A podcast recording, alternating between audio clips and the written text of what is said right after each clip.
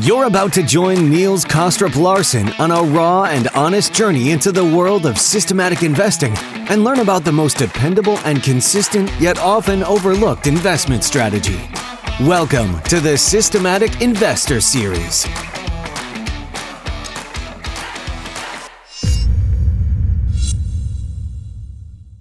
Welcome and welcome back to this week's edition of the Systematic Investor Series with Andrew Beer and I, Niels Kaastrup Larsen, where each week we take the pulse of the global market through the lens of a rules based investor. Today's episode is even more special as we are also joined by returning guest Tim Pickering for a good old fashioned debate on some of the most important changes that we are seeing in the CTA industry relating to how people access these strategies. Andrew and Tim, it's great to have you both back on the podcast this week. Tell me what's going on where you are today. Andrew. Thank you. Well, first of all, thank you for having me back. Um, yeah, so look, I mean, I think from a macro perspective, I think what's been taking a lot of time and energy is just the exhausting nature of U.S. politics and what is you know going to ha- happen over the course of the next couple of years. It seems like we were in sort of a little bit of a respite last year uh, when uh, you know it was more about the Fed and in- in- inflation, what was happening. I think a lot of attention is turning back to politics, and it's just kind of a dreary and depressing presidential process that we're beginning. And I think what you saw with the debt ceiling, which again, it's these external events, which just kind of keeps everybody um, uh, waiting in abeyance while you know it feels like you have two clown cars driving toward each other playing a game of chicken. Um, it's just, uh, you know, I, ho- I hope we just have a more interesting and productive uh, macro environment over the next few months. Absolutely. And I was even thinking of just about what's going on in New York, where you are today, and you're laying out this whole macro picture for me, which I wanted to ask you anyway. So I appreciate that, Andrew. Tim, Calgary, what's going on? Anything exciting?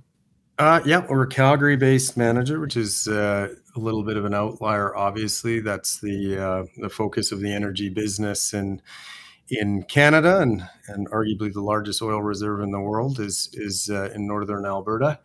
Um, so it is an energy-focused town. Yeah, it's it's an interesting time for sure. We're seeing some weakness in energies, uh, which we've been seeing for I guess quite some time as far as politics go, generally don't pay all that much attention other for other than for entertainment value.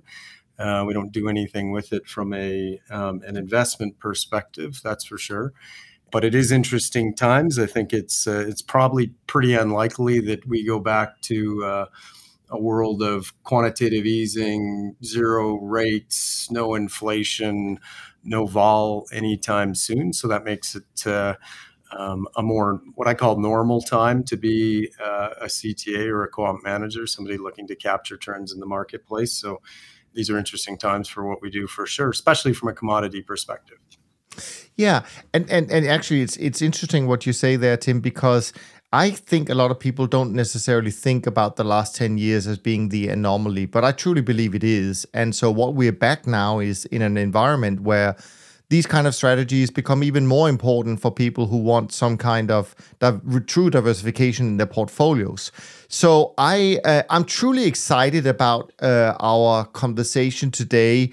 It's going to be a debate where there's going to be some strong views, strong opinions, strong disagreement. I I feel, um, but nevertheless, it's a really important debate because it goes to the heart of how should people think about accessing or getting access to these type of returns that we all uh, love and hold dear to our hearts?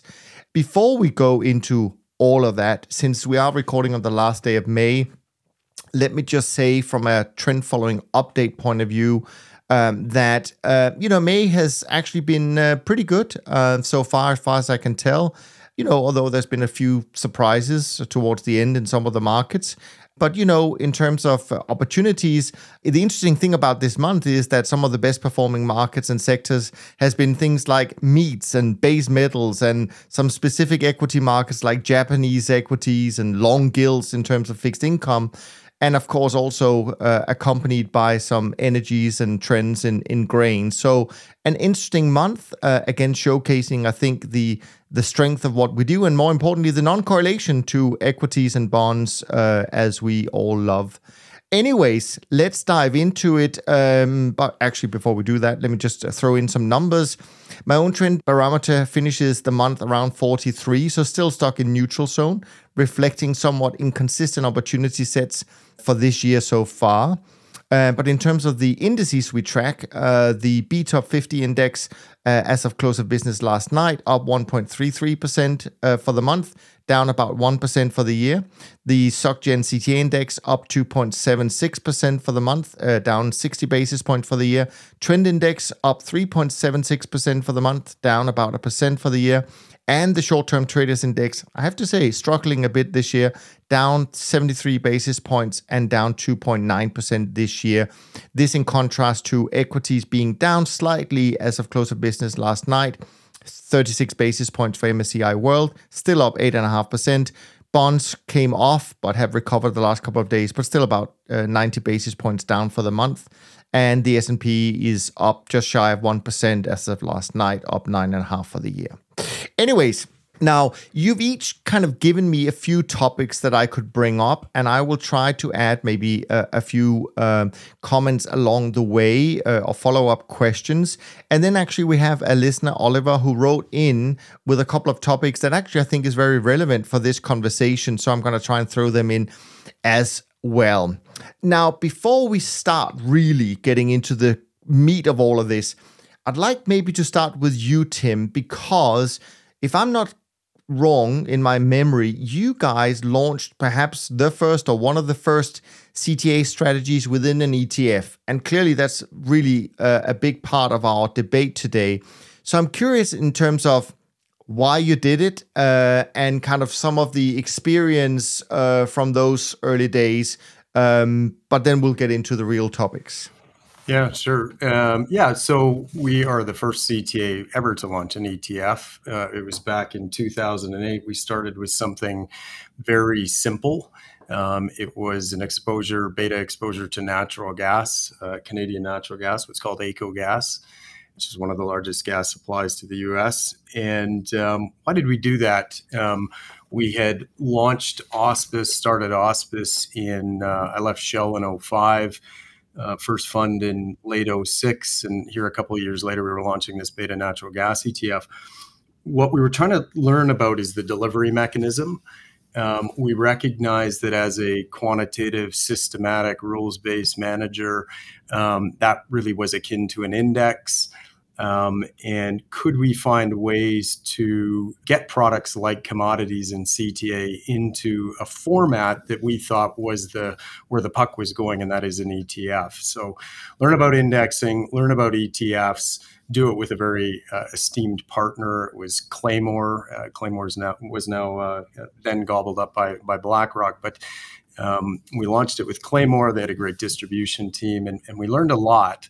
Um, so that was kind of the first thing was the beta product. The next thing we did was was more CTA like, and that was we launched a a trend following long flat uh, commodity product uh, linked to our Auspice Broad Commodity Index. There's a couple indices or a couple ETFs now in the world linked to that, both in the U.S. and Canada. Uh, trend following, volatility based position sizing, term structure, all that fun CTA stuff that's from our world. Um, and again, we were trying to to break open that that retail space and really give access to retail investors to something that otherwise was a little bit opaque, definitely hard to get their hands on. Um, being in Canada, uh, a very commodity focused uh, nation, you know, everybody will tell you they have commodity exposure, and what they really mean is resource equity or debt. Um, and that isn't commodity exposure. So we're always we're always uh, looking for ways to enable the investor, whether it's retail or institutional, to have access to product. So that was our first foray into it. We learned a lot. Uh, you know, I'll preface this by saying uh, we really believe in the ETF product line uh, as a delivery mechanism. And again, these are just delivery mechanisms, very pro ETFs and even pro ETFs in the CTA and commodity space. Um, you know, it, it accounts for uh, more than half of our almost billion in assets. So we really believe in that space uh, in general, and obviously, you know, the product that um, Andrew and team brought out, uh, you know, piques our interest in in various ways, just because of, you know, it's a CTA uh, type of product, and and and we know this space, so. Uh, we applaud the uh, definitely applaud the innovation and and the pioneering aspects. That's kind of what gets us up in the morning here at Auspice. Absolutely. Now, um, so the first topic uh, really comes uh, from Andrew. And Andrew um, raised the question what is a managed futures index and why should anyone care about whether something is uh, an index or not? So I wonder if you want to th- throw a little bit of thoughts to that, Tim, and then uh, Andrew, you can comment from your point of view because I know you wrote about this a few years back. Um, but Tim, how, what are your thoughts about this? Yeah, well, so if if you go back, and I mean, I'm going to go way back to 20, 2008, 2010. Uh, we made the decision as a CTA to take our strategy and actually publish indexes uh, linked to those strategies. So um, we took a single strategy to carve out from our flagship, took that IP to the NYSE, to an index provider, and, and they actually published that index as a third party. Why did we do that? Um, and the same was with natural gas. We needed to create a benchmark index for that ETF, um, one that the strategy had uh, a goal of tracking um, instead of us tracking or comparing to something off the shelf. Um, why don't we create our own strategy and publish that? And that is the strategy. And then, and then if there's a deviation in our strategy uh, or in our performance from theoretic, uh, i.e., the index, the investor can see that. And that provided the investor some comfort especially way way back when we were launching uh, ETFs in a very you know again opaque area, commodity and CTA. You know, it was really new at the time. And, and it wasn't hard to do, right? Because we we have rules based CTA strategies. Putting them in an index format uh, is pretty easy to do, as opposed to saying, look, what we want to do is is launch a product. Um, in, in, the case of commodity, our first product was could we beat the GSCI or the B or the BCom? That was our goal. Um, and we said, yeah, we can. So the benchmark could be BCom or GSCI, and we can use trend following and term structure and and and volatility based position sizing to do that, or we can publish our own strategy as the benchmark index, and that's the path we chose. That that created some comfort for the investor, and uh, you know that's just the path that made sense for us at the time. So we do believe in in the space where and I, I know Andrew has some specific thoughts on this, of of taking a strategy, one that we believe is robust, that can be replicated as a strategy, especially for the market makers, and and putting that out as an ETF product, as opposed to replication. And, and I'm not saying replication is bad, and we can go down that path here shortly. But that's just the path we chose at the time was to take our strategy. We had a lot of track record. Um, you know, we've been around 17 plus years, a lot of track record in this, and and that's what we'll use as the basis for the strategy. Okay. Now, Andrew, I have I have to say I have not read your article uh, that you wrote, um, but I, I think it's a few years back in 2015. Um, what did you write about this topic? So, so I, I'm I'm endlessly fascinated by this intersection. So, this, one of the most fascinating things from an industry structure perspective is this debate between active and passive, right? And, and a lot of things in the asset management world have kind of big words attached to them, and people kind of take it. So they look at the S and P 500 and they say, "Oh my God, it's that's passive." Um, but but the index changes over time. You know, S and P decides to to change it. Now they make relatively minor changes over a period of time. Um, and at the under, other end of the spectrum, you've got a stock picker who is basically trying to beat the S and P 500 by you know 100 basis points a year net of fees and he's deciding which ones of those 500 stocks he wants to own and put it together and try to do better. Um, but but they're really not all that different as you and so the what i wrote about and i think what what there, there was a whole wave of products that were launched in the mid 2000s uh, that were um, that, that were labeled as index products. And and they were systematic in nature. It was called the alternative risk premium space. And and they sounded unbelievable on paper right? Why would i ever invest in a cta when i can simply build my own trend following model? And building trend following models requires a great deal of experience etc but but you can get a lot of the way there by establishing certain rules and parameters. And and this whole business is based upon we all learn from each other in different ways right? And so somebody figures out that a certain window length or a vol adjustment or something is better over time other people are going to adopt it but what we found is when we looked at so we loved the idea in theory. Then we looked at the space and what we found, and we said, all right, let's build let's build our own, right? And we started actually with merger arb, right? And we said, let's build our own merger arb model. And and the argument that Cliff Asness and other people were making was, you know, merger arb guys generate high risk adjusted returns. They're really not that smart. What they're really doing is harvesting a risk premia because most investors hate merger arb deals and sell out too soon. And so there's this big, you know, they're just a million guys are leaving pennies on the on, on the ground and we'll just sweep them up. And as we went through the process of trying to build it, what we realized is, my God, we have to specify like these 35 different parameters. Do we want Japanese equities or not? What happens when a bid comes in above the offer? How do we treat that? What if it's a cash deal? What if there's some weird security? And, and when we got through all this, what we realized was that actually those indices were single manager products wrapped up as an index.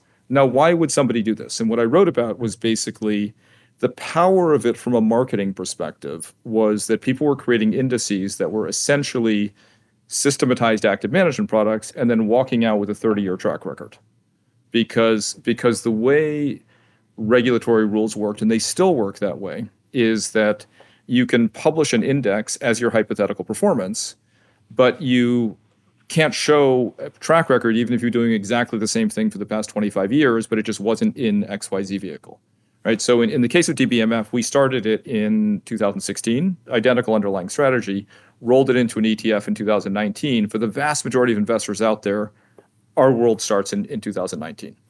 Um, and so, so the appeal of the index products was you could show somebody how you think this would have done over a long period of time without it being them having to come and ask you for it directly, without sort of all. So but what it got to was this this this question of if you create an index or you're using an index that's not what the asset allocation bucket that you're that you're aiming for does, then have you introduced a new risk in your model?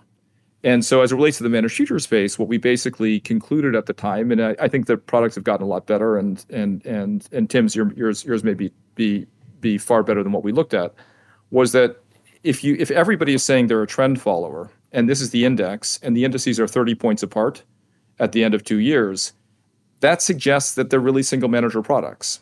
And the problem it creates you as an asset allocator is when you say index it should be something that you can fill a bucket and know it's going to it's going to match that bucket or come close to that bucket over the next 2 or 3 years.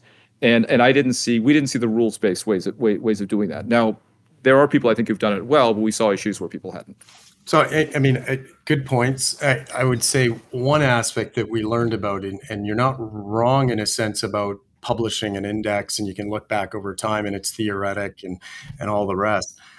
The only correction I would make to that is when you go to sell a product, you can't allude to that that historical track record. You can only look at that track record, um, and this has gone through regulatory. I've been through it for whatever it is now, decade, 15 years, where from that point that there was product and that index was published, then you can look at it going forward. You can't look at the back test and publish that alongside product. At least that's what we've experienced, and and that's not only uh, in Canada, but specifically with our our relationship uh, with Direxion in the U.S. So that so that's one aspect. I think you know there's a lot to unpackage here. I'd say part of what I'm hearing is is this thesis that people like indexes and you know why why would they be comforted with an in, index? Um, well, in in the equity and fixed income world, they're very comfortable with it. And this idea that people want index exposure in the CTA space, and I don't believe that's the case. I don't think in the CTA space that's what people want. They want these benchmark indexes of 18 or 19 or whoever the managers are what I hear from clients, both retail and institutional, is they want outperformance at critical times. They do not want index. If they do, if they get index, they want it with far less risk than even what the index shows, the vol, the drawdown.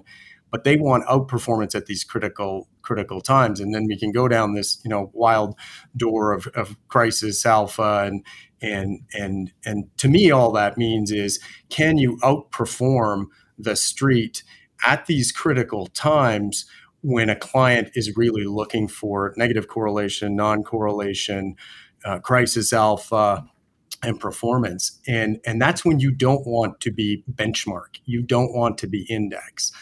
Um, and this is where you know this is where the alpha debate you know starts to starts to come in is is what is that element that causes a manager to outperform, even if they are systematic, rules based. But what is it about their strategy um, that causes them to outperform at these critical times? That's what institutional investors do. They go build portfolios of CTAs that they think are better. They're not looking for index, they're looking for better. They're looking for these elements. Yeah, look. Well, first of all, I think I think I think there are a million different kinds of investors, right? And so I, I think we we have found zero interest in general, or very little interest in general for our products from institutional investors, because they do want to pick you and five different guys, right? They want you and Niels and three other people, and and what they do is they put together. They don't want five guys who look alike, right? They want five guys who do different things. They want, you know, they're probably not going to do Niels and Alpha Simplex and and and somebody else who has kind of like you know very similar return profiles over time. They're going to layer it with a man AHL or somebody else. They're also probably going to go toward guys that they think are institutionally credible and safe to invest in. Um, but I, but I, what I would argue is when they're putting together five or six, right? So so one step above that guy is a guy who's building a is a consultant or somebody else who's building a long term asset allocation portfolio. And and there's a there's a decision that happens above that where they decide in the first place that they want a three percent allocation or five percent allocation to managed futures. And how do they make that decision? They they I've never seen somebody look at that and say, ah, what we need to do is is is is Bob. We need Bob to be a five percent allocation. They have to look at a long-term return stream, and then somebody feeds it into what are called capital markets assumptions. And they say, and and they come up with all sorts of assumptions about the future. This is the expected returns. This is the expected, um, you know, uh, correlations to different asset classes, et cetera, of which negative correlation or zero correlation to other assets is incredibly valuable. But but but so so my whole thing was up at that level. When you're deciding to put something into an, an, an asset allocation, when you're trying, deciding to, to, to have an asset allocation bucket to begin with, you are by definition talking about an index of that strategy uh, you don't say, I'm going to start with my US equity allocation at 60% and I'm going to pick this guy because he's been doing it for 10 years and he's done better than the S&P 500. You start with, I want a 60% allocation to equities and, and then decide you want a guy to beat it. You just start with an allocation to bonds and then you pick this guy because you think he can do marginally better. And so they've got to start with, I want managed futures and then they want Tim or they want Niels as, as the alpha generation relative to it. Yeah, so I, I don't disagree, and you know, if we go back to the kind of the start of this conversation, is is you know in this ecosystem, and I've heard you say these same things. I want us all to do well. I think this is an important part of asset allocation. It's fantastic to see sort of a you know bit of a revival in that regard. I don't know if that's the right word, but you know there's obviously a lot of interests. Our assets have grown a lot. We've got a big runway here, and it seems like you know there's positive positive momentum, no pun intended, in in this space. Um, however, I think there's a responsibility, and, and, you alluded to it. You're not after that institutional investor, or maybe they're not looking in this space. However, I think there's a responsibility in the message that we deliver in terms of of these products. You're talking about retail investors, and you know, again, I accidentally found myself in this space back from 2008 on um, with retail-based commodity and CTA uh, ETFs but there's a responsibility in, in in how we tell this story and that we're accurate in what we're describing. And and you just mentioned the word alpha. And and this is a real you know bone i have to pick. And that is this idea that, that fee reduction is the purest form of alpha. I, I wholly wholly disagree with that. That is not alpha. And and and i think that perpetuating that story that that you know you're going to put out a product whether it's replication or a single strategy whatever it doesn't even really matter. But that that strategy because it's got lower fees than directly with the managers is going to generate 4% extra you know return over some period of time. And and that's alpha. That's not what alpha is. And i think it starts with that. We have a responsibility in this space to the message. A lot of us have worked extremely hard 10 20 30 some managers pushing 40 plus years uh, in this space. And at these times when people are looking in this space and we're given this opportunity to wave our flag, I think there's a responsibility in the message. And, and I'm cautious when I hear, um, you know, certain ways things are describing. And, and, you know, that's kind of the, Look, I, I think you misunderstood the, the, the sentence. Then the, the the the point is that there is a it's a strategy that generates alpha, right? There are two measures of it. There's alpha before fees and there's after alpha fees. There's alpha after fees, right? Would you invest in a strategy that generates 500 basis points a year of alpha and has 500 basis points of costs? No, right? So so if you ask the most sophisticated hedge fund investors in the world, how how does a guy who runs the hedge fund portfolio at a sovereign wealth fund consistently do better than almost every other investor who's out there? It's because they walk into hedge funds and they say, I can give you a billion dollars and you'll raise $2 billion just because I gave you a billion dollars. But you can charge two and 20 for everybody else. But I'm going to do it at 75 basis points and 10 over hurdle. They always do better. So so the you know it's look it's a, it's a simple straightforward say the, well they'll always but, they'll always do better if the manager performs. There's a big if but there, and and that's fine. It's, fees don't solve everything. That's what makes fees fees are not you know cutting fees in my opinion and people are going to debate this and I hope they do. Fees eh, you know fee reduction is not a pure form of alpha. I disagree with that wholeheartedly. And when you lead with that statement to the retail public, I think that's dangerous and you know, frankly, I'm surprised you haven't got a tap on the shoulder because I'll tell you, you know, with with the regulators we deal with, I, I would be scared to make that type of a statement. It's like, you know what I've done here? I've I launched Auspice, diversified our flagship. It's been around a long time. So now I'm going to launch an ETF. It's going to be at 95 basis points, and I put out advertisements saying this is this is alpha. You know, that, that's a problem. Well, I, look, I've, I've written also a paper called "Lies, Damn Lies, and Alpha." So it, it's it's. I think you're. Uh, I, I, how do you define alpha? Like, what do you what? Seriously, like, what is your clear definition of alpha, and what makes you think you can identify somebody who's going to generate alpha in advance, as opposed to having picking somebody who has done it in the past? Well, look, I mean, it, it, it's a tough. This is the thing about alpha. It's it's somewhat unexpl, you know, inexplainable unexplainable and, and not replicable and, and not necessarily attributable to a replicable factor. But what is it about that strategy or that manager or that approach that outperforms benchmarks, the status quo, whatever we're going to call that, at these critical times? You know, that's what ends up being alpha.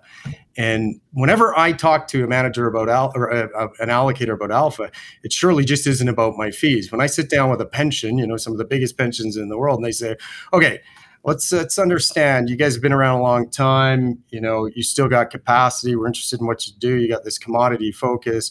You've outperformed at these critical times. Tell us why you have that edge. What is that alpha they're not they're not asking me and if i answer and say well you know what um, why don't we just forget about that? Let's just talk about how you're going to carve me out on fees, and and then I'm going to go sell that story. That's not alpha, right? They want to know what my edge is. They want to know what the strategy edge is.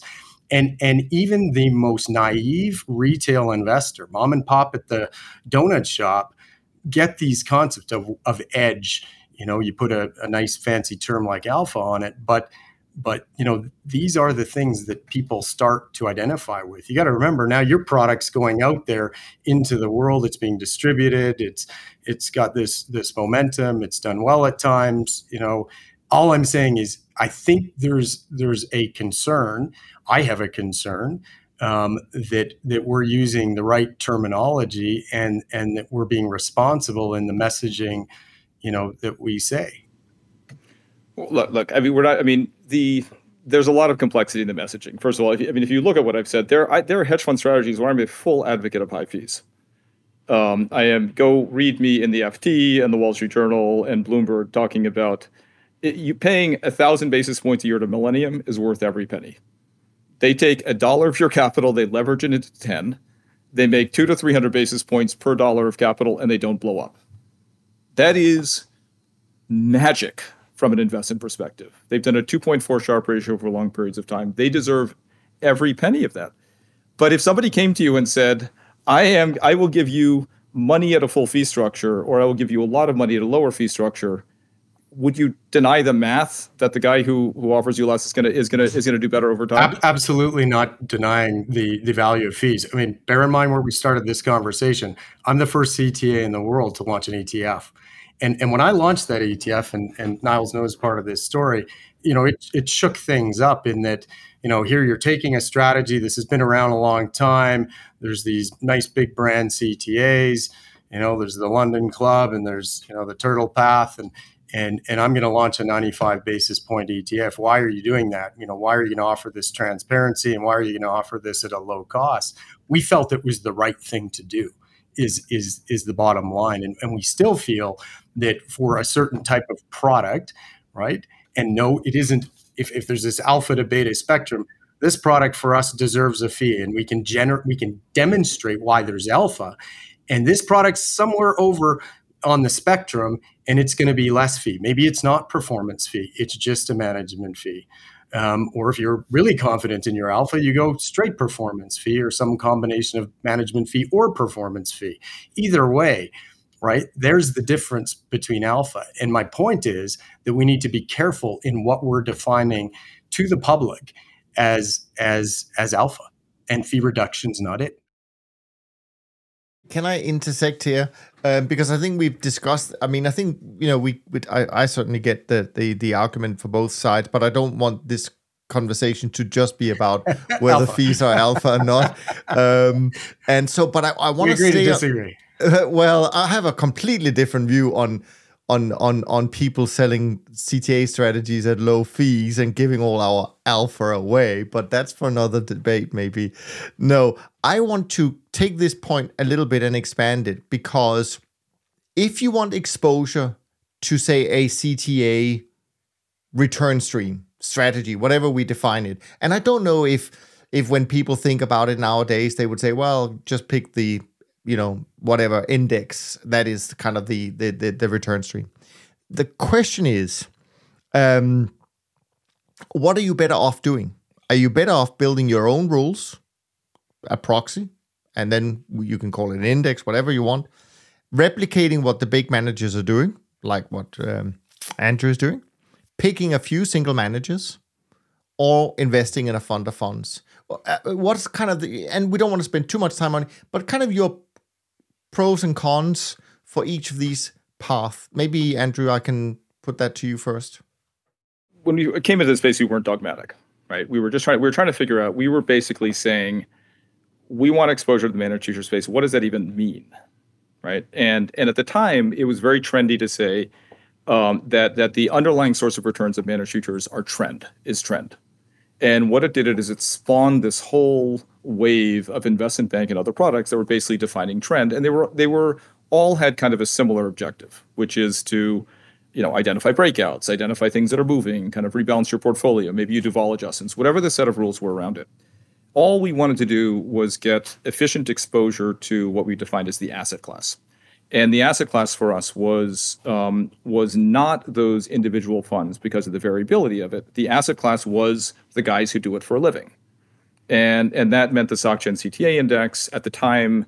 The view was when we started looking at it, kind of trend was unfavorable, and then it wasn't until really 2020 and March of 2020 when trended better that people started to look at trend again. But you know, back then it was the non-trend stuff was supposed to do better. Winton was pulling out of the space, or you know, claiming that they were were no longer trend, et cetera. So, um, so we wanted we wanted if we went to an institution and we said, when you guys think of managed futures, what do you mean? And the answer was the SocGen CTA index. And so, so to us, the definition of the space was the average of what the big guys do. No different than the S and P 500 is what the big stocks are doing. So, the question is, how do you get access to that? Simple models work really well right? There's not it's not a knock on uh, Corey Hoffstein has has launched a an ETF in the U.S. that combines a factor replication with um, you know a sort of mechanical trading strategy with rules based strategy around it. It's it's it is a perfectly legitimate, incredible way of doing it.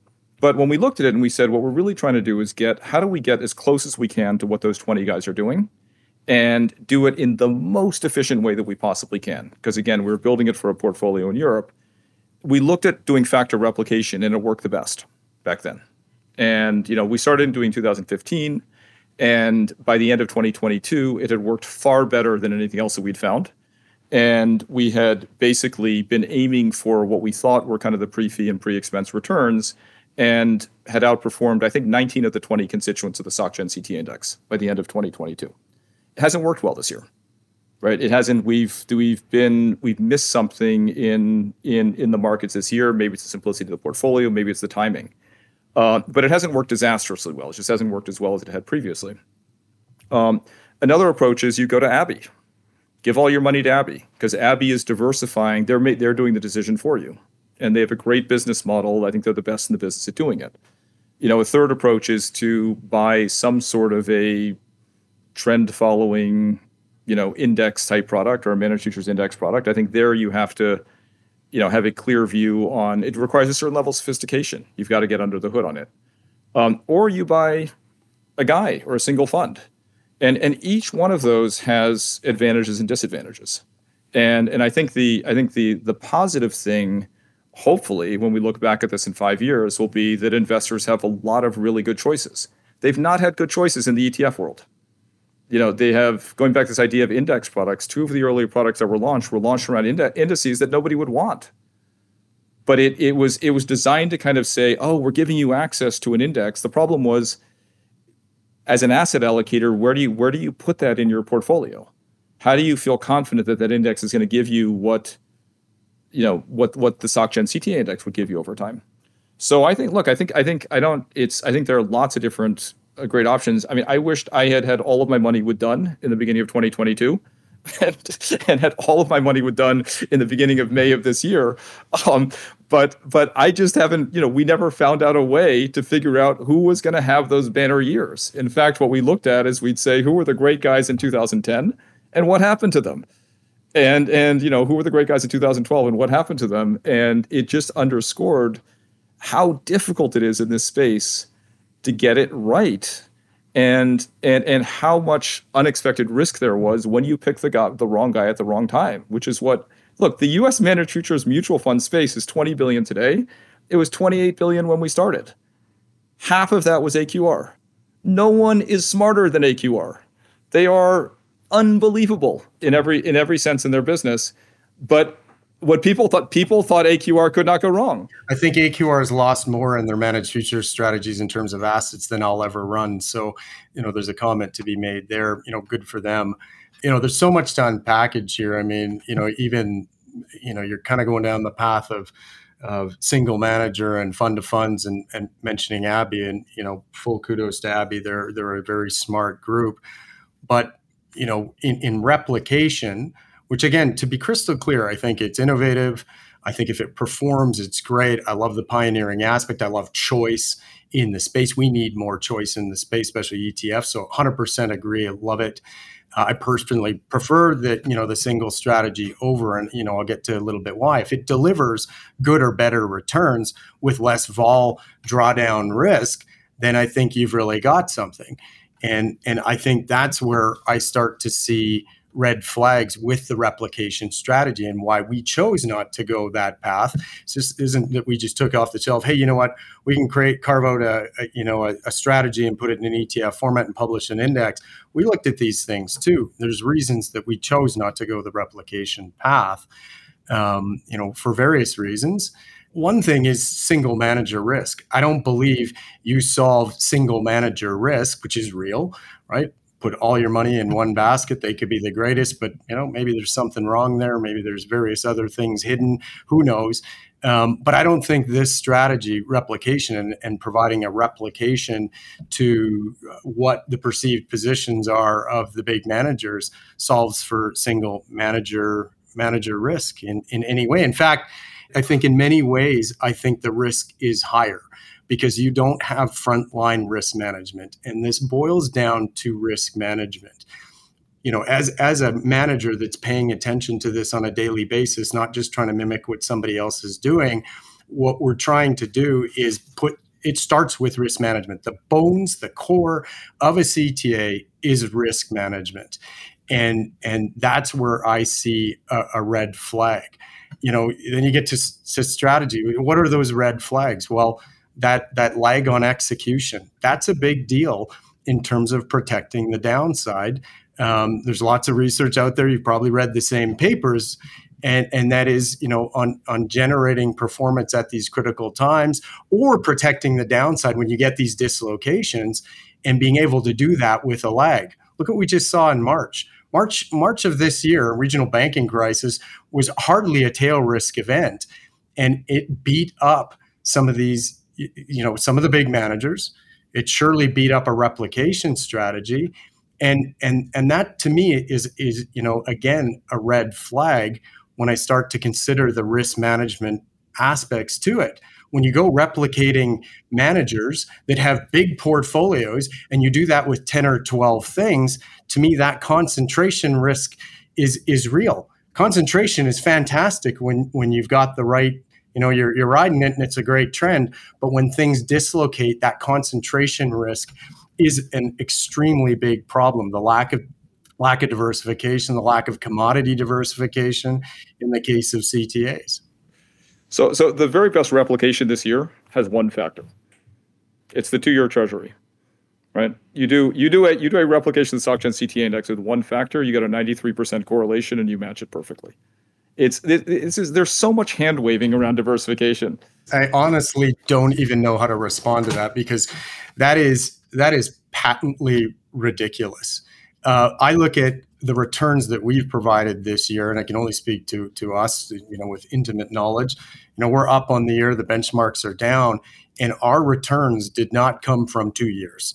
Uh, they came from because you're a single manager. Of course, there's going to be diversion in it. Look at look at look at March, right? I mean, some guys some guys de-risked early, right? We were we were looking at the portfolios in March, and there were a few days in March where we thought everybody had de-risked because the SocGen CTA index wasn't moving when the Treasury market was going bananas, and it turns out actually, you know, people were a little busy. They weren't reporting the SocGen CTA index in in the first few days after after SVB, and so there was delayed reporting. And when it reported in, replications unfortunately followed everybody down just pretty much the way the index went down. But but does it okay? So what you just said is it even another factor. Is like, doesn't that alarm you? You're saying they weren't reporting in; they were busy with other things. So replication gets a little tricky. There's even a bigger lag there. And there's eh, there's again, it's it's pretty pretty easy to see the math and say, look, when you start looking at adjustments and you get into these lag periods, you simply aren't going to be able to adjust and and reduce risk quick enough when you've got lag. So there's a lag for a CTA that's on top of things. And there's different, you know, again, it's a big wide CTA space. There's agile, quick CTAs. There's ones that vol adjust. There's ones that don't. Jerry and I can debate that till till no end. But then when you start to get into periods of of this lag in terms of adjusting to something that's going on that's a dislocation that's a real big issue like region you know this regional banking crisis like q1 of 2020 uh, like really the first quarter of this year. Are you going to be able to a replicate those positions properly but really deliver on what you've promised to deliver on?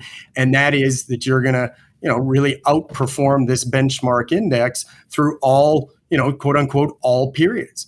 And the reality is that you're opening yourself up for times when you won't. You simply won't be able to adjust quick enough. You've already stated that. And at those times of dislocation, that could be disastrous, right? I have trouble explaining to my clients, retail or institutional, probably even retail more, when I have months when I'm down, you know, more than four or 5%. Those are red flags. I just completed a managed account uh, investment with a massive uh, pension, and you know if it gets over five percent, it sends up red flags, and and so you know those type of issues start to point to the strategies like does this really does what do what it wants to do? And then i ask you this question. If you can beat the benchmark in terms of returns you know 4% would be great. I look back at the returns i say well you know one and a half one and three great but then you're doing that with higher vol and deeper drawdowns. That's a red flag. And, and that needs to be carefully carefully explained to investors. Look, I would I would highly recommend you don't invest in our fund, right? We we clearly ran over your dog. And look, it this is look, this is you're you're. I don't. You're, I don't take it as ran over my dog. I'm, I'm, trying to point you're, out. You're, starting. You're starting with conclusions. You're starting with conclusions and then fishing around for arguments for it. The look, we're we're not stupid. Okay, we we looked at we looked at de-risking. We looked at vol controls. We've looked at. There are no questions it can hurt you at times, but what we also found was about half the time you hated having de-risked, right? And, and and and there was nobody on planet Earth that we found. We want to de-risk before it goes down.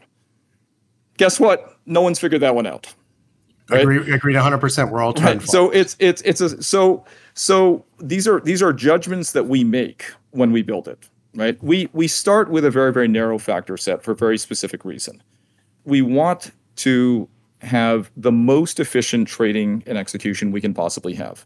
We rebalance once a week because we're trying to keep our trading costs at 10 or 15 basis points. When we spoke to institutional allocators, okay, no one is no one is opening up their P&L to show us exactly how that we trade. But when we were talking to some of the largest CTA allocators in the world, one of the frustrations some of them had was when they had gotten in, they saw hundreds of basis points of trading costs in certain circumstances. And and and it doesn't show up in a TER.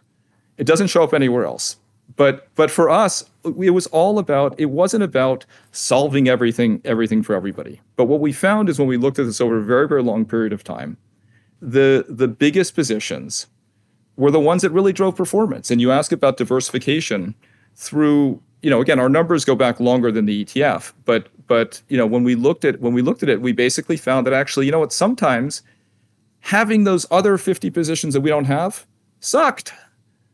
Because if you're in crude oil and crude oil moved a little bit, but you were also in natural gas and also in heating oil, and those moved a lot because the markets were less liquid, sometimes that was worse for the real guys than it was for us.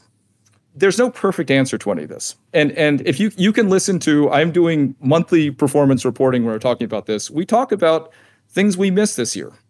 January and February, I wished we'd had the Canadian dollar, the Mexican peso, and a few other positions. We didn't have it, and that was one of those examples when things that we don't invest in really helped. Um, I don't. We didn't see a, a, a lag issue in, even though we were worried that we were going to see a lag issue in March. We didn't see it. And when you look at the underlying hedge funds, we end up we're pretty close to right the middle of the of those underlying hedge funds. Um, this month, we're, we're you guys are up more than we are. And I, I had this correspondence with, with Niels this morning. You guys, there are a lot of markets out there that are doing really, really, really well. And so it's it's not about coming up with with an all-in-one solution, but I can tell you as an investor that that having a big head start on what I think are fees and expenses on an annual basis versus what on the hedge fund side remains a, a, a an expensive area to invest in. If we're getting it 90% right most of the time, I think we're going to come out ahead most of the time with a correlation of north of 80% it's actually been closer to 90%. And if you can do that in an ETF and people can see their positions and can understand their positions, I think there's a place in the market for it, not for the guys who want to invest with you.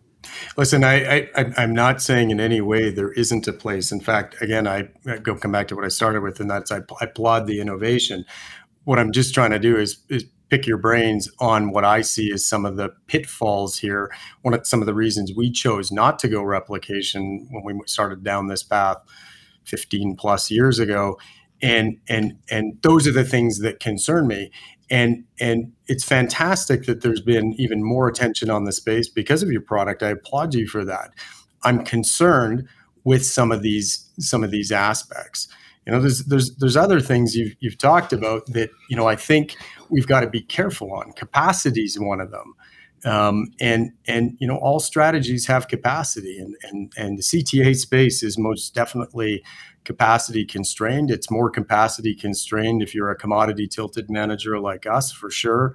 But you know these are things again we have to be very transparent about when we talk to investors, especially especially retail investors. The one point I wanted to comment on that you made there was trading costs and is an interesting point about you know talking to big investors institutional investors and you know generating all these these fees from from uh, you know over trading or just trading whatever the strategy is i have never in my you know almost 30 years trading institutionally and running Auspice for pushing 20 years ever had an, an investor of any type complain about my trading costs at times when I'm either capturing trends or reducing risk. They don't care. That has never come up, not once ever.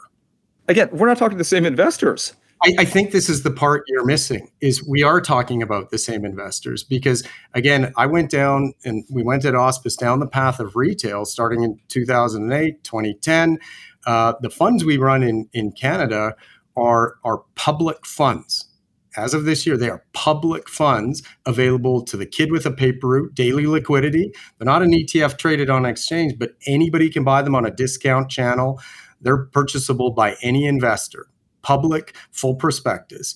So we are talking about the same investors. And I've been on both sides of this. I have half of my assets are coming out of the retail ETF space right now. So I know this space too. What I'm pointing out is, I think, again, replication this is smart. You guys are smart guys, but I see some holes in this, and I think that that they are red flags. Look, what what what investment strategy doesn't have holes? Right. I, I looked at look, I look You're bang on, but this was the debate. This is the debate. It's supposed to be a friendly debate. And I'm and I'm happy. You know, I, will tell you a quick story, and Niels knows this is is you know, one of my close friends is Jerry Parker. And Jerry and I met because we have diametrically opposed views on being a CTA. He's been around far longer than I have, great success, admire him incredibly. Um, he's got a very different view on volatility based volatility position adjusting, completely different than mine. He says what I'm doing is wrong, and I say what he's doing wrong, and and here we joust and we become great friends. And I respect his side of the equation, and and uh, you know perhaps he respects mine. I don't know, um, but but we have a fun debate, and and I think you know again the idea of replication is smart it, it works really well in a lot of areas. What I'm doing is is challenging some of the issues. And, and the reason I'm doing that, Andrew, is because this is how I put food on my table. This is how I've developed a long track record. This is how my company, you know, has success. And I care about the ecosystem incredibly. So here, here's here's the here's the issue that I have, right? How does an allocator measure success in most circumstances. I'm talking about the guy who oversees the whole portfolio, who runs model portfolios. So we we we got approached back in 2009 about launching an ETF um, around our strategies. Uh, these are actually before we got into the managed future space. The the issue that I've always had with and and the problem with like so for all the the the hedge funds in ETF space is is a disaster area. Okay, it's and and so the question is why?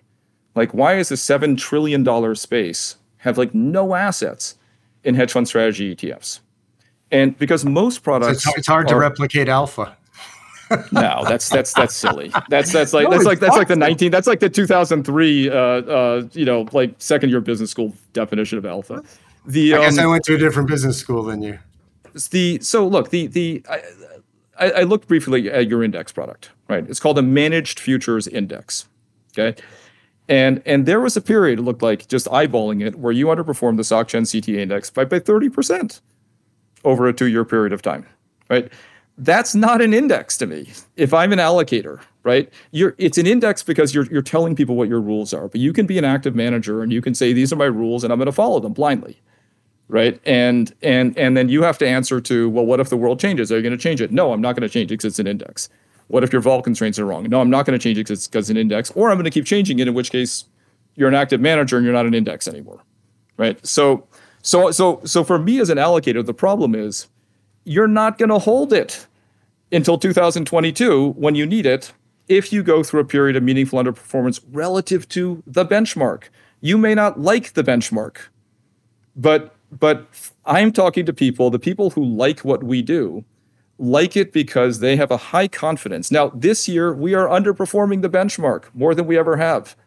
That is, and and we are having a larger drawdown than we expected, and we are talking a lot about it and what happened because it it is different than our expectations, and and we are being very very clear and upfront about it. But the thing is, you know, when you look at the U.S. mutual fund space, what we're also looking at is why did so many people get out? Right? AQR had $14.3 billion in this in, in, in their managed futures mutual fund and around a billion by the time 2022 hit. And that didn't go all back into PIMCO and Man AHL and Dunn and everybody else who was in the space. People fled because after 20 years, not only after five years, not only had the index done zero, but their one bet on the space had gone down 20%.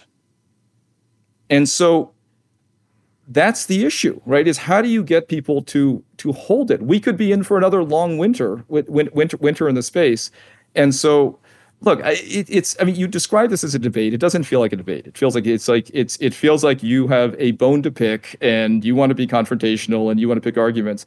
I'm not gonna. I, I, I can tear apart things that you're saying. It's not the point. It doesn't help. You have an audience who wants to hear what you have to say. I think I think you are hand waving around terms like alpha that I don't see people, the guys that I respect, I don't think about talk about it in those kind of mysterious, myth, mythical terms, like it's you know somehow conjuring up fairy dust.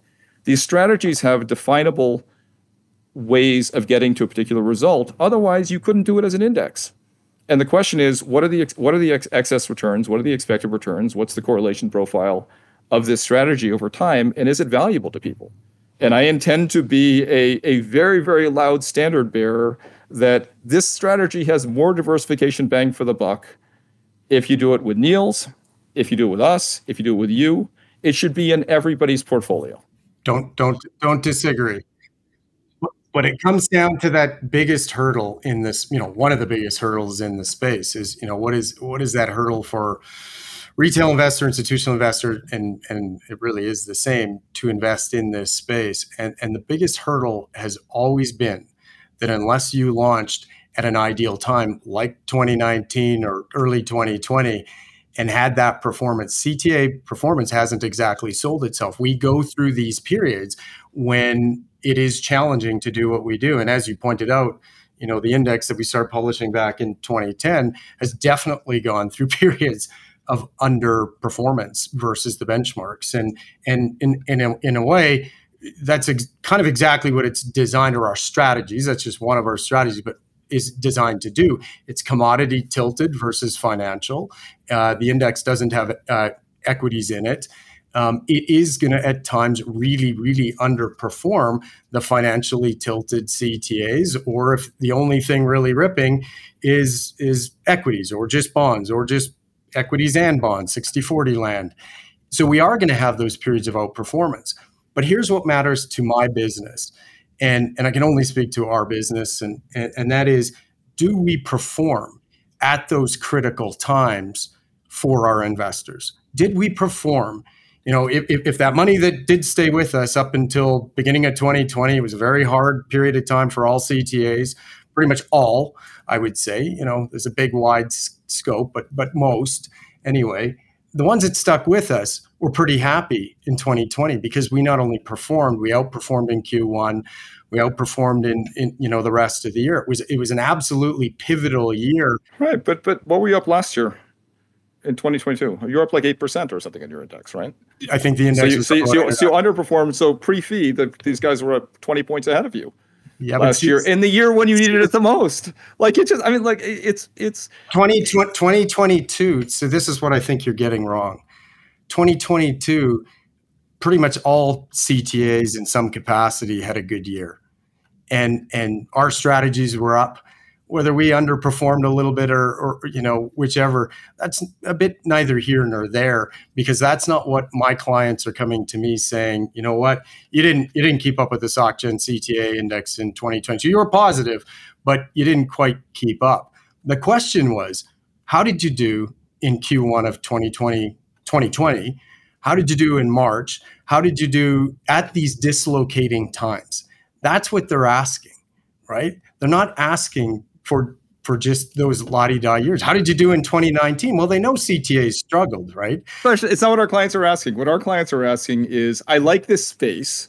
How do I have it for the next 10 years? We entered the space in November 2015. The winter was just beginning. It was a horrible time to enter enter the space. The next five years, the space did zero. I mean, the SocGen CT index did zero. You think 2019 was a horrible time to enter? If you're financially tilted, CT? 2015, 2015, oh, 2015, yeah.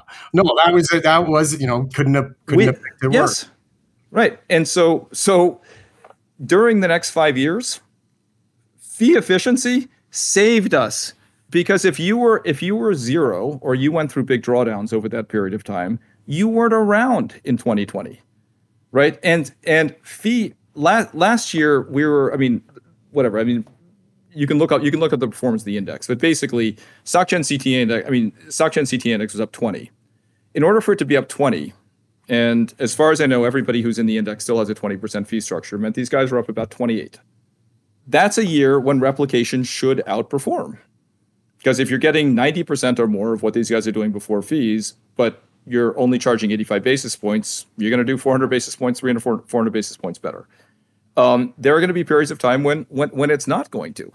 But the question is, do you have the wind at your back? I think we do. You think we don't you know, I, but the, the questions your clients are asking you are it's not it's not the conversations I'm having it, with people. So, so to be clear, it, I actually disagree that. It's not that I don't think you have wind at your back. I think I think you're in a CTA space that is in a very positive uh, environment for the next three, five, seven, maybe even a decade.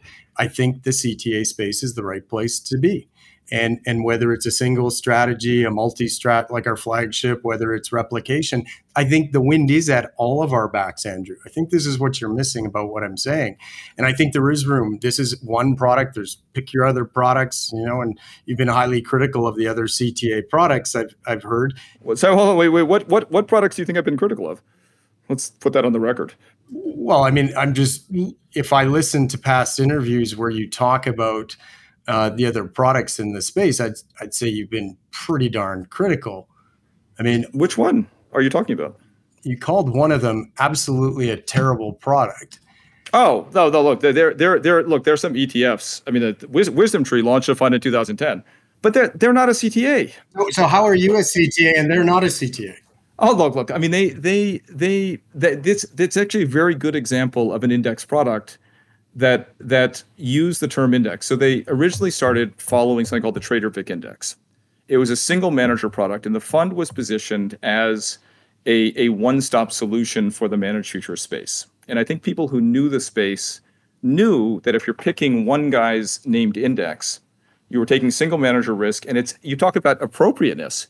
That's not appropriate in a retail portfolio filling an asset allocation bucket. You're saying, hold on, you're single manager risk. So you're saying that's inappropriate, but you're single manager. So so is Abbey. No, they're not. Right? Abbey is as single manager. Absolutely, Abbey is not a single manager risk. What you're hiring Abbey to do as one of the most tenured fund of funds in the space is use their expertise to pick put the right combination of CTA managers together. And right, know, and, they, and they were down. Fee. And they had a 30 37 percent drawdown in their flagship fund in the early 2010s when the index was down 14 percent. Everybody has there's a risk in every single product. We're trying to minimize it the extent that we can. I advocate for Abbey's. When people ask me if you in in the U.S. mutual fund space, there there are a handful of funds that I recommend to people if you want to invest in a mutual fund. But you're just talking about single manager risk, Andrew, and you're saying WisdomTree is a terrible product, single manager risk. You have single manager risk. You're replicating you're replicating a benchmark through this these tools or you know managers in this space. You've got this big lag. If that's not single manager risk i don't know what is.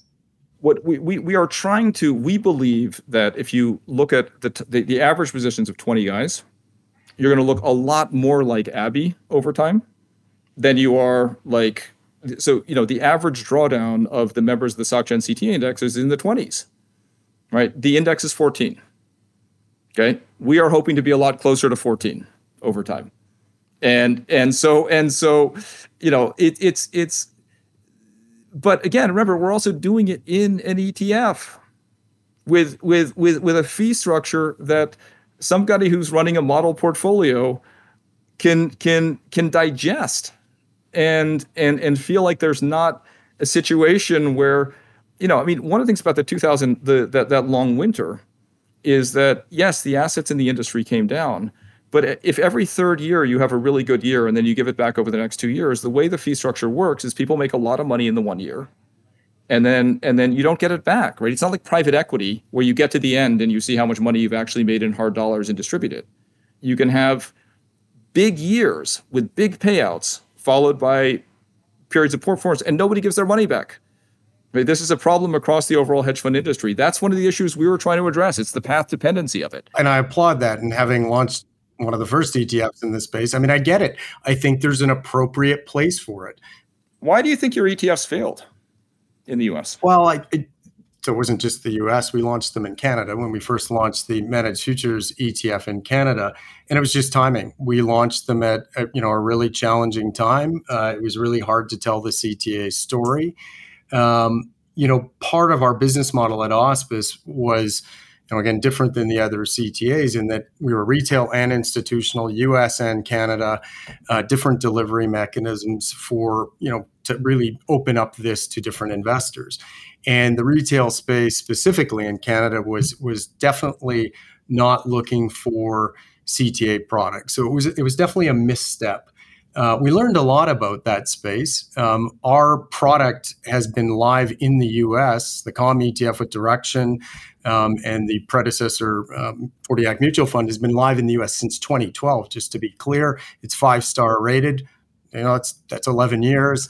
But that's a that's a long that's a long that's a commodity tracking ETF, right? That is a managed futures ETF. That is long flat, the same engine we use in our managed futures index. It's just long flat, a basket of commodity only. Same term structure, same volatility based position sizing. It's managed futures at the end of the day.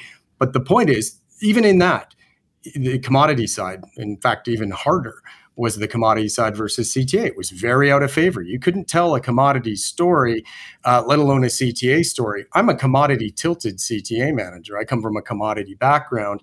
And so definitely with that tilt, it was very, very hard for us to tell our story. By the way, by the way, do you know do you know I started Pinnacle? It was the first commodity fund of funds. I launched it back in in the early 2000s. Uh, it's now kind of the global leader in allocating to fundamentally driven commodity managers. Uh, look, so I, have known the commodity space for for for for for a very long time as well. You you you you talk about us as though we are uh, amateurs who cut corners to get to where we do, to where we are. It's not who we are. I, I think you're you're taking you're taking it personal when I'm pointing out with every strategy, as you've pointed out with ours, Andrew, you've pointed out the, the pitfalls or the negatives or whatever the negative points are. And every strategy has pluses and minuses.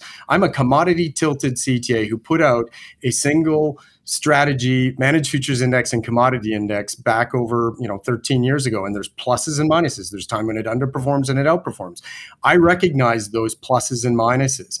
I don't take them personally. It's not going to break my heart if somebody says, you know what, here's the problem with that single strategy is it doesn't have strategy diversification. You're too focused in commodities. You don't have equities. There's a million criticisms of those things. The reality is we've we've got a long track record we're growing our business. I see the pluses and minuses. I'm not taking those things personal. And you shouldn't take these things personal. What I'm pointing out is what I see as some of the red flags in the replication space, specifically as to CTA. It's not, it's it, again, you've got a tailwind. And I think you're going to do great. As long as those managers and those benchmarks do great, you're going to do great. But I think you have to be careful with your words when you start talking about alpha, when you start talking about infinite capacity, when you start, you know, when the risk management debate comes up, because those are the bones of what being a CTA is. And and you know, I think those things just need to be pointed out. All right, this isn't an attack on you. This is just you pointed out the negatives of mine, and I'm just saying, hey, by the way, this is a debate. Sure. Well, look. I mean, I mean, I mean, I mean, to close. Look, to close the circle. I think the way you talk about alpha to me seems. Uh, well, you've said naive. You've you've said naive yeah, and old fashioned. Okay. Yeah, it, it's it's. I, look, I think there's been a huge evolution of how people think about and talk about these things. Um, Cliff Asness has been a, has been a leader in it. I, have you know, look, I I personally think that that that you know where people went with the alternative risk premium products didn't. Um, I think they were oversold for what they were. But I think when people when people use this term alpha I think you have to think about what what are you comparing it to? You know, so so if you're saying if you're saying our definition of alpha is that when you have certain market dislocations, you're going to go up. What's the cost of that in the rest of the time? Well, you can go out, you can go short the VIX, or you can do whatever. You could like, I mean, you can you can do a lot or buy the VIX, or you can, you know, you can short various things to get to get crisis alpha. It's always a trade off on this stuff, and you know, look, I, I think there's another issue on the retail side uh, as it relates to adoption, which which Niels and I have talked about. No, hold, hold on, let's just let, let me just address that for one second, right? It's it, this is a very elusive thing. What is alpha? So you can say I'm naive about it or old fashioned or whatever. I'm not that old, but but I get your I get your point. But that's not, that's not the issue I have with it. Let's try to define perfectly what alpha is and that we per- perform perfectly at this time. My issue is very simple. Your statement publicly is fee reduction is the purest form of alpha, and we think that's that's a misrepresentation. It's it's it's it's a reference to the fact that if you have a if, if you're doing if you're doing an an institutional share class versus an A share class, the, the, the cheaper share class will generate more. If if that wasn't clear to you, then I think it's clear to most people that I talk about that it's really an effort to try to to to I basically agree, say it's it try, lower try to fees are good for investors. I, I 100% agree. Lower fees are very good for investors, and, and you know what? And, and, and you know what? They're actually reasonably good for like. Look, there's a sweet spot, I believe. Right? It's not just that they're good for investors. If you want a business with longevity, I think having appropriately priced products for the performance is is absolutely imperative. So we agree on that. It's your statement, right? Because I, I just, I just, this is just a debate. It's two guys talking. Again, it's like Jerry and I saying, hey, you know what? I volatility adjust my positions when vols blow out in crude oil. And, and he's saying, don't do that. And I'm like, well, you know, we agree to disagree, right? So we're disagreeing on what alpha is. You're saying it's fee reduction. I'm saying it's not. No, no. Look, I'm saying I'm saying alpha is a complicated process, but but look, mathematically, you've got to decide what you're comparing yourself to, and and and well, your, twi- your Twitter that, handle your Twitter handle says in hedge funds, fee reduction is the purest form of alpha. I mean, I, I didn't know who you were, but that's where my starting point was. now, guys, let me interject a little bit here. This this has been good. I'm sure the audience will um, be surprised with this episode, but I think they're going to love it. Uh, now, I will just say, just as a little, there's a couple of things that I've just sort of written down. You, and I don't want to get into a big debate about it. I just want to point out that when we say that lower fees are good for investors, I don't think necessarily that's the true statement. I know plenty of funds that have high fees that have much better returns than a lot of the low fees products. So you can't make that statement either, in my view, saying lower fees are better for investors. Not always. So I just want to make that clear. They have to all equate, right? I don't know if it's the right word, but they have to justify each other. Yeah. The, the, the clause in the beginning is all other things being equal. No, no, I wasn't actually referring to to your statements or anything. I was just just that little point that was mentioned at the end by both of you tend to agree that lower fees are better for the investor. I'm just I'm just saying I don't agree with that. uh, in isolation, sometimes, yeah, exactly. Give yeah. give money to Millennium, pay them ten points if you can. That's they they they're they're worth they are worth every penny. Yeah. So things like that. Even some of the CTAs that I know pretty well. Um, you know. Anyways, that's one thing. The other thing I just want to say because I think that's just something for me to be um, absolutely sure about. Something I picked up from you, Andrew, and that is when you say or you said, well, we are very closely correlated to the index. Again, from my point of view, I think correlation doesn't necessarily mean that you're going to replicate the performance because you can be correlated, but it doesn't mean you're generating the same performance because amplitude of returns is also important when you do correlation analysis, right? Because people often say to me, "Oh, I only need one trend follower because they're so correlated." And I'm thinking that's not true because they can have very different performance. Oh, completely. Correlation's a terrible correlation's a terrible statistic, but I, I, you know, we search we, we search for a better one to have. We have we are highly correlated this year. We are underperforming. We are highly correlated in the years leading up to it, and we outperformed by a lot. That's and that's you know, so that's the challenge of replication is if you're if you're if you're outperforming are you doing your job? People are happy, but are you doing no, your no, job sure, in the sure. same no, way I just want again just, uh, for yeah. people to understand that. The other thing is, I actually I, I, mentioned earlier we don't have time for for both of them. I just I actually did mention that there was a question that came in from from one of our listeners. And I think it's somewhat relevant. I don't know if it's more a statement than it is something we need to debate now, but but Oliver writes in, and I want to give credit to to him uh, for for taking time to write in. He says, "Why should it be more attractive for investors to invest in an index replication strategy instead of picking the trend fund that suits their specific portfolio goals and specific convictions best. I guess it's more difficult for investors to tell whether the SG trend or SG CTA index will move going forward, e.g., recent sharp tilt of the index, than to tell where a specific fund with specific characteristics will go. Example If I invest in, say, Dunn Capital, I know approximately what their fund and methodology stands for. I don't know that as well for a mixed basket index. The index might move away from the from what I'm personally expecting from trend. However, it might reduce regret, fear of missing out, uh, though when looking at other funds' short-term performance, so there is a behavioral benefit for some.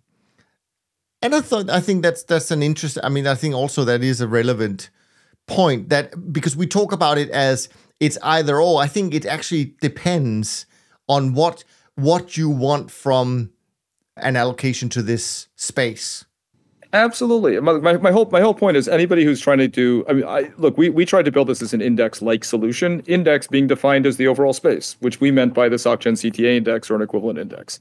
Uh, that guy should invest with you, right? It is it is it is really good for him. He wants to know how you think and what you're doing. He has very well defined views in terms of where you fit in your portfolio and how you're supposed to put.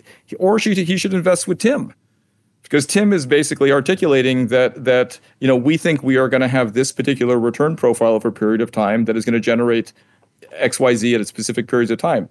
That's a guy who is neck deep in this space and what he wants and has the technical expertise to do that. If that guy says my goal is in 10 years as part of my asset allocation to have something that is moving along with the index for good or bad, but if that's my goal, he should talk to us.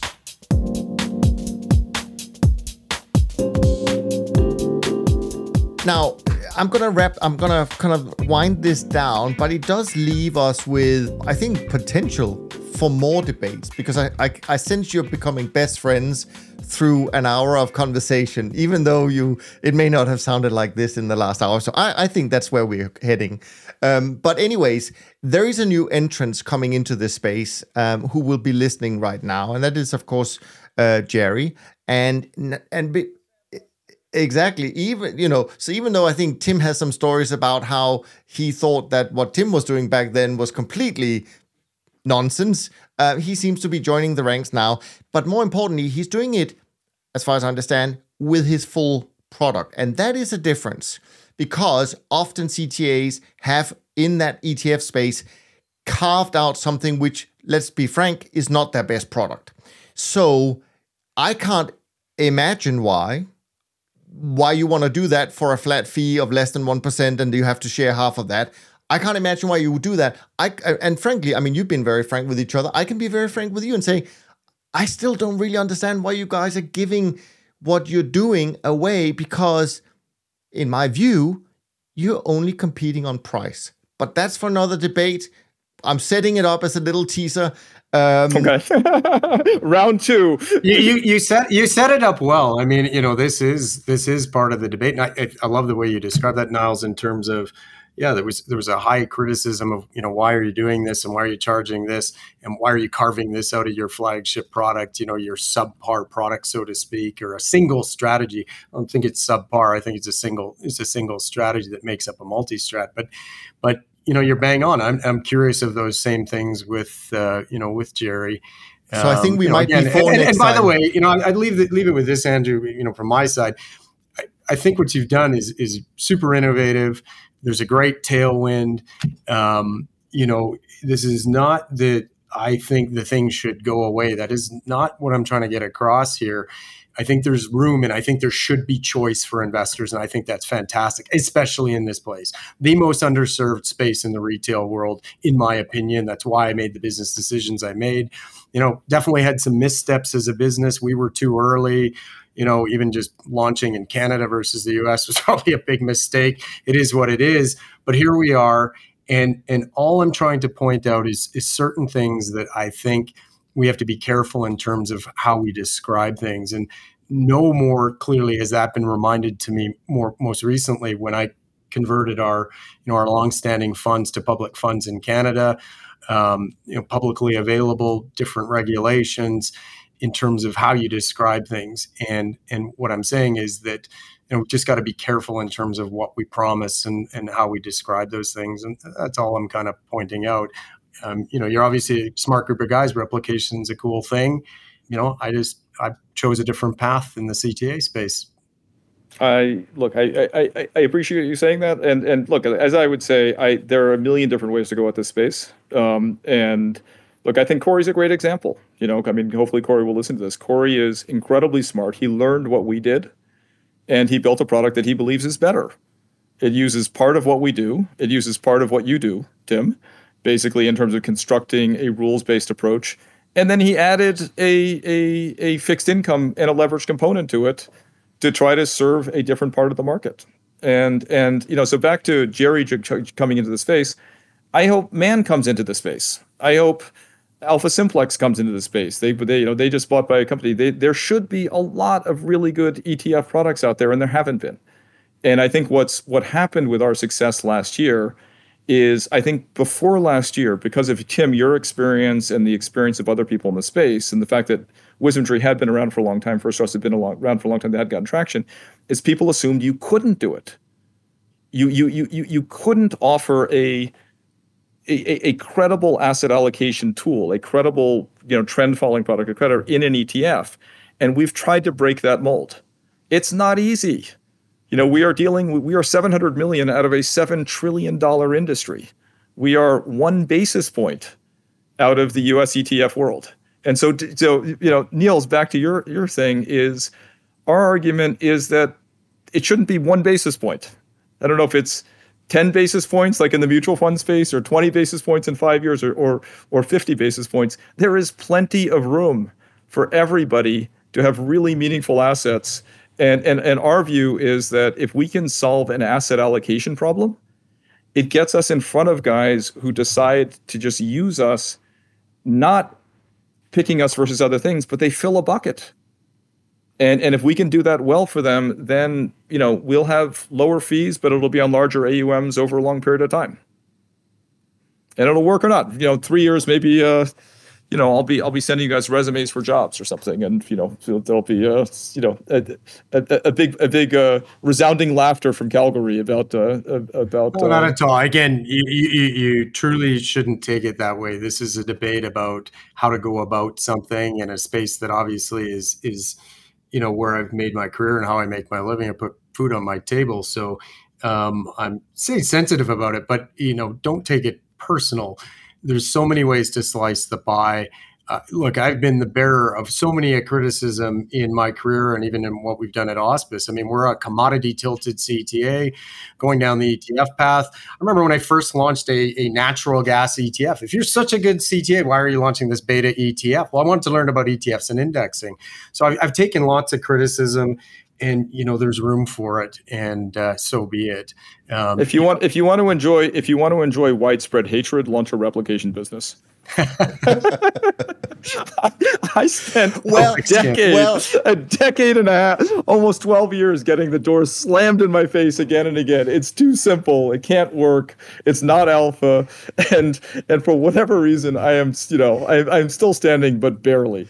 So okay let's let's leave it on that note. This this really was fantastic. I thoroughly enjoyed it. I think everyone listening to this uh, enjoyed it because at the end of the day, I mean, as as I sometimes say in my intro, I mean, this is the place where we come to voice our differences on the one thing that we all love, and so I think we've we've lived up to that um, statement today, and uh, we will do this again. I have no doubt. And maybe there will be three, four, five of us. Next time you'll have Jerry, and then you, you both can gang exactly. up on me. So there will be, be plenty of ways to uh, to to keep this going. Now, uh, let me just say that if you enjoy this uh, type of of episode, why don't you just let me know, and maybe we can do more of these. But in any event, make sure you rate and review the podcast um, so that more people can find debates like this. I mean, these are some of the smartest people you're going to come across in this industry. So why not uh, share that with more people? Next week, I'm going to be joined by another very clever person from this industry, namely Nick Baltas from Goldman Sachs. So make sure you send in your questions for that episode, info at toptradersunplugged.com. That is where you should send them. From Andrew, Tim, and me, thanks ever so much for listening. We look forward to being back with you next week. And in the meantime, as usual, take care of yourself and take care of each other. Thanks for listening to the Systematic Investor podcast series. If you enjoy this series, go on over to iTunes and leave an honest rating and review. And be sure to listen to all the other episodes from Top Traders Unplugged. If you have questions about systematic investing, send us an email with the word question in the subject line to info at toptradersunplugged.com and we'll try to get it on the show.